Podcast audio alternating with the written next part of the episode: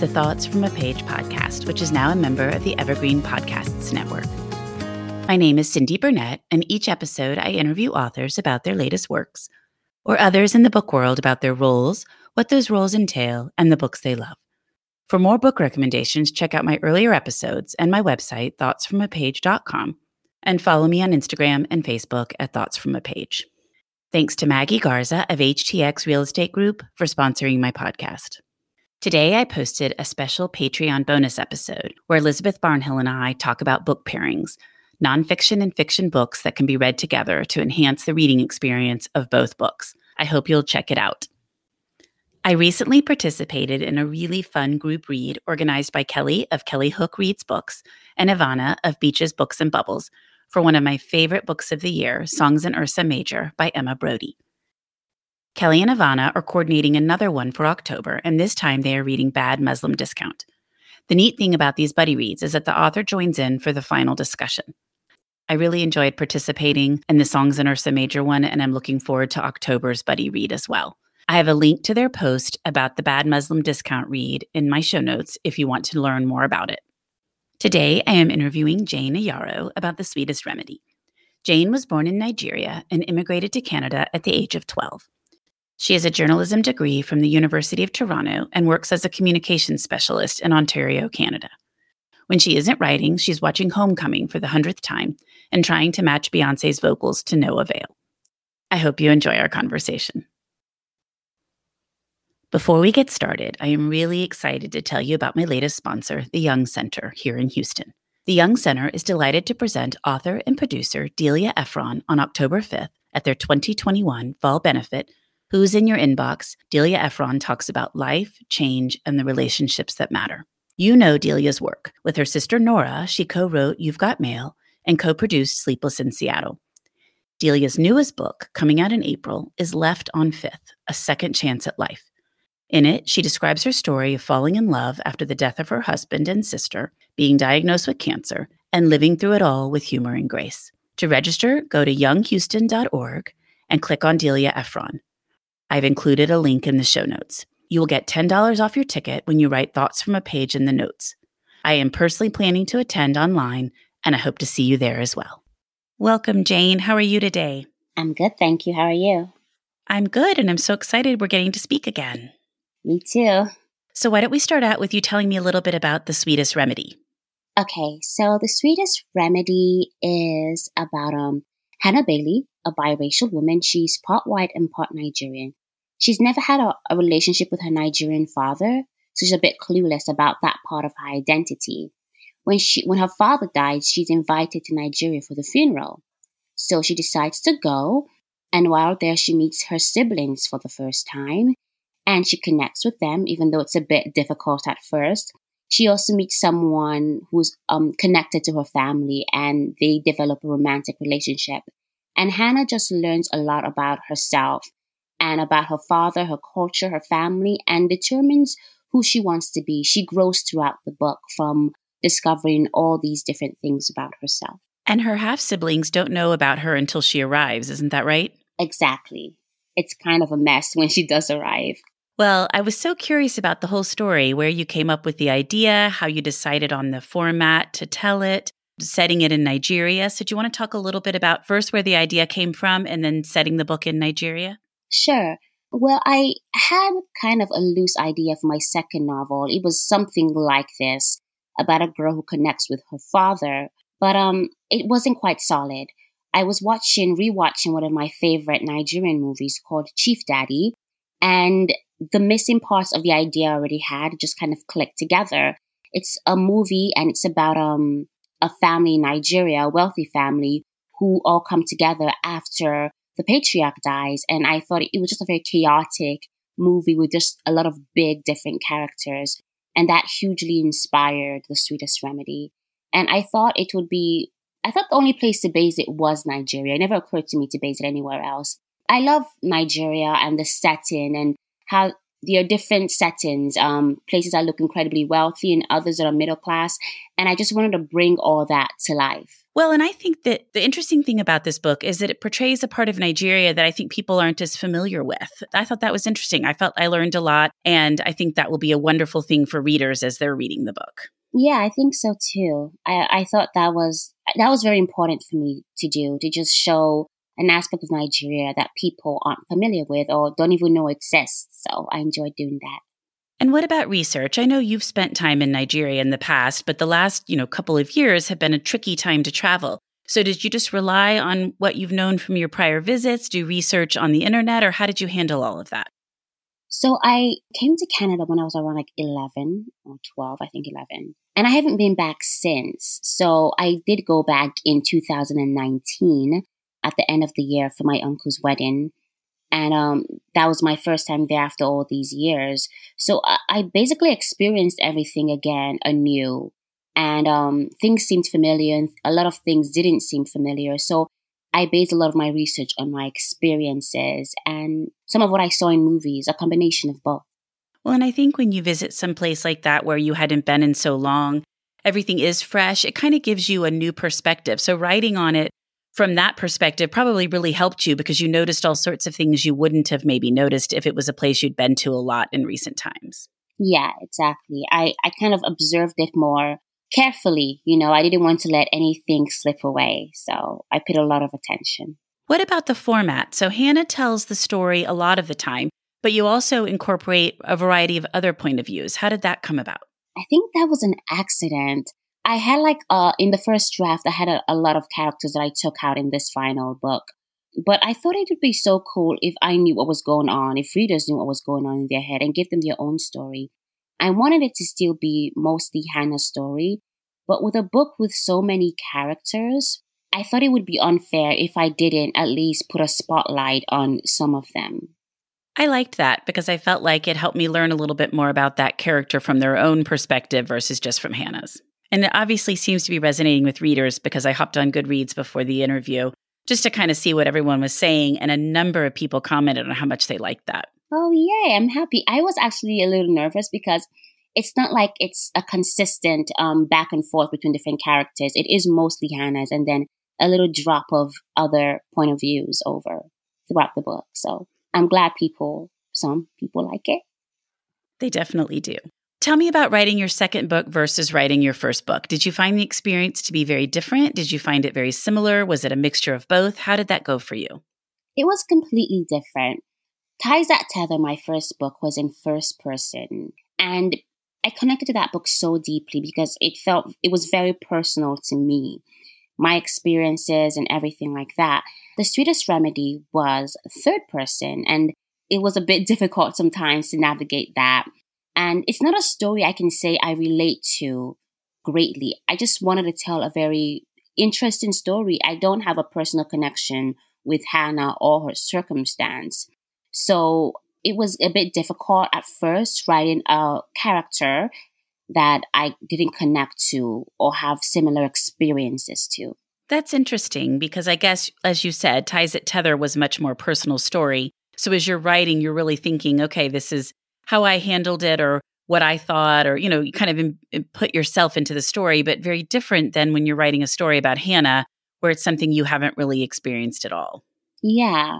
And I feel like for in that situation, I had to pretend I was an actress, you know, and act like I was Hannah, feeling what she was feeling. I mean, I've always wanted to be an actress, even though I don't really have the talent for it.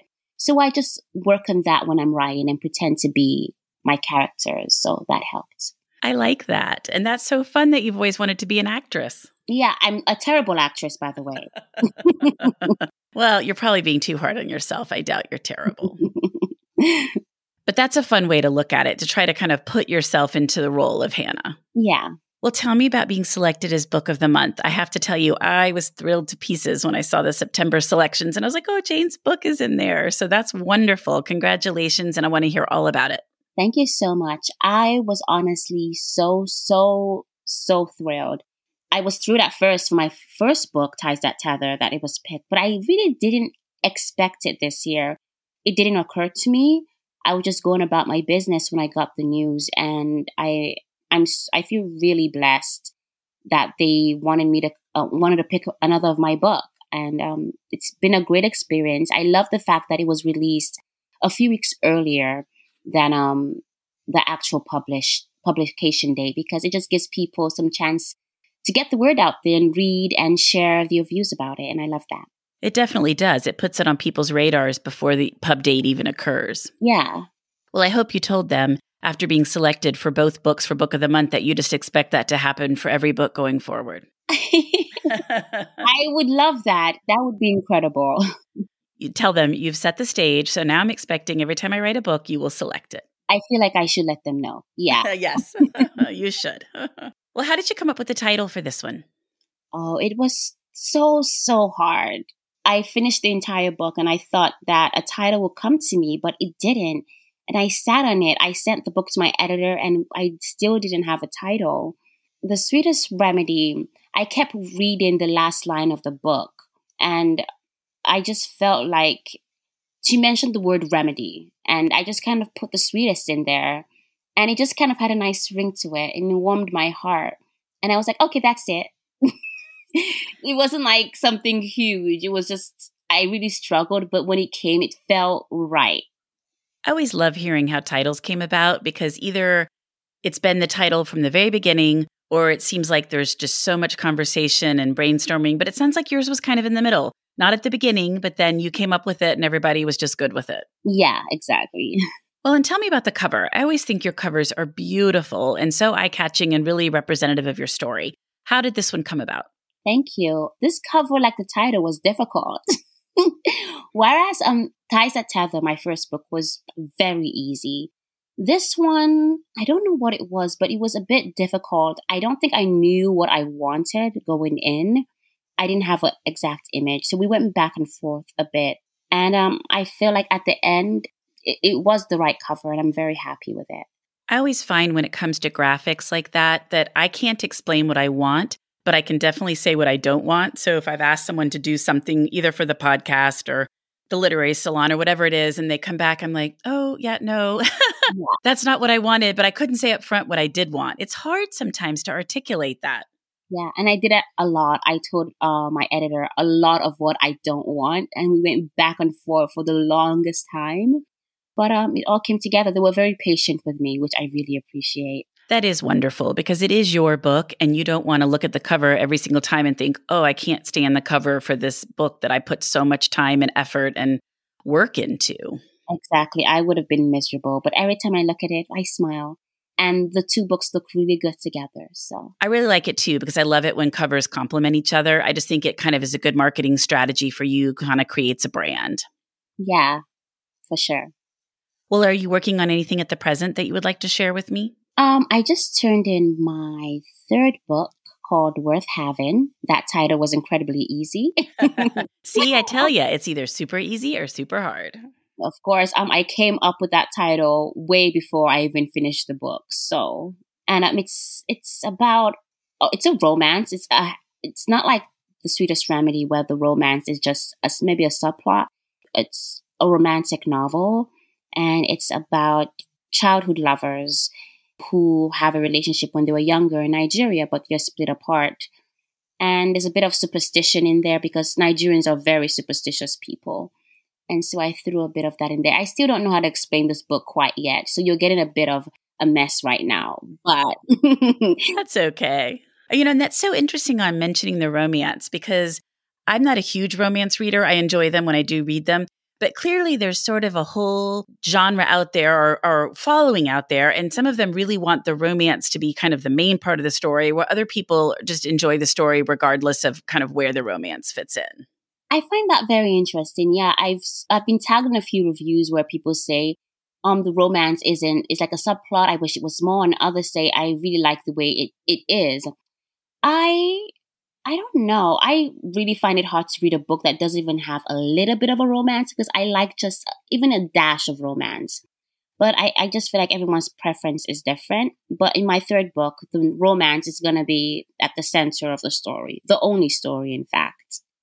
I do think you're right that some of it is expectation. You know, some people want solid romance, some people want a story with some romance. So I think it just really varies. And no matter what, you're not going to make everybody happy. I've really learned to deal with that and just move on. yeah, I think you just have to do that, especially these days, because I feel like there's so much external stuff happening that people are unhappy anyway, and it just comes out in the strangest ways. So you have to sometimes realize it's probably nothing to do with you at all. It's just every other crazy thing that's happening. I completely agree. Yeah. Well, what about what you've read recently that you really liked? Well, I wouldn't say this is a recent read, but I'm going to reread it again. I really love this book. It's called The Secret Lives of the Four Wives by Lola Shoneyin. It's by a Nigerian author and it's about a polygamous family in Nigeria and the secrets that the wives keep. And the secrets are huge. It's a juicy story. It's very sad, but also strangely funny at times. And I read it a, a, a few months ago and I can't get it out of my system. And I believe it's going to be a Netflix show at some point. Yeah. I love that all of these books are being turned into Hulu and Netflix and Amazon Prime TV yes. series because it really does extend the life of the book. Yes, I love that. Anything else that you would recommend? I recently read Instructions for Dancing by Nicola Yoon, and um, she really does know how to break people's hearts in her books. she does. so that book was really beautiful and heartbreaking as well. I also read another YA novel called Happily Ever Afters by Elise Bryant. And it's just such a sweet story that warms your heart. And I loved it so ma- much. It's a romance. So those are three book recommendations. I'm not familiar with the last one, but it sounds cute. But I love Nicola Yoon. I haven't read this book, but my daughters loved her first two. And we actually heard her speak one time at a teen book con. She was fantastic. Oh, she writes wonderfully. My favorite of hers is The Sun is Also a Star. What a magical book that is. I know. Her books are just beautiful. Yes, I agree. Well, Jane, I can't wait for everybody to read The Sweetest Remedy, and I so appreciate your coming on the Thoughts from a Page podcast again. Thank you so much. It was it's always a pleasure speaking with you. You as well. Thank you so much for listening to my podcast. If you like this episode, and I hope you did, please follow me on Instagram at Thoughts from a Page Consider joining my Patreon group to access some fabulous bonus content.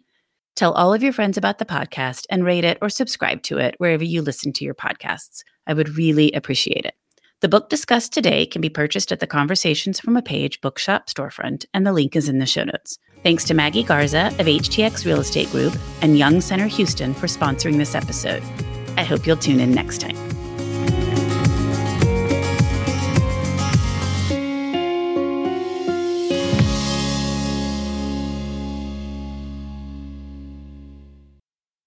Hi there. I'm Heather Drago. And I'm Sarah Saunders.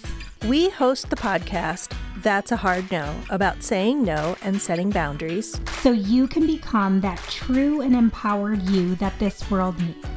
Saying no isn't just okay, it's the key to living an authentic, fulfilling life. I'm a licensed professional clinical counselor so while this podcast is in no way a replacement for one on one therapy, I suppose I know what I'm talking about. I'd say so. We talk about learning to say no and set healthy boundaries and how it impacts mental health, physical health, relationships, parenthood, and more. Subscribe wherever you get your podcasts and visit our website, hardnopodcast.com. We're here to help you find your no and say it unapologetically. That's a hard no.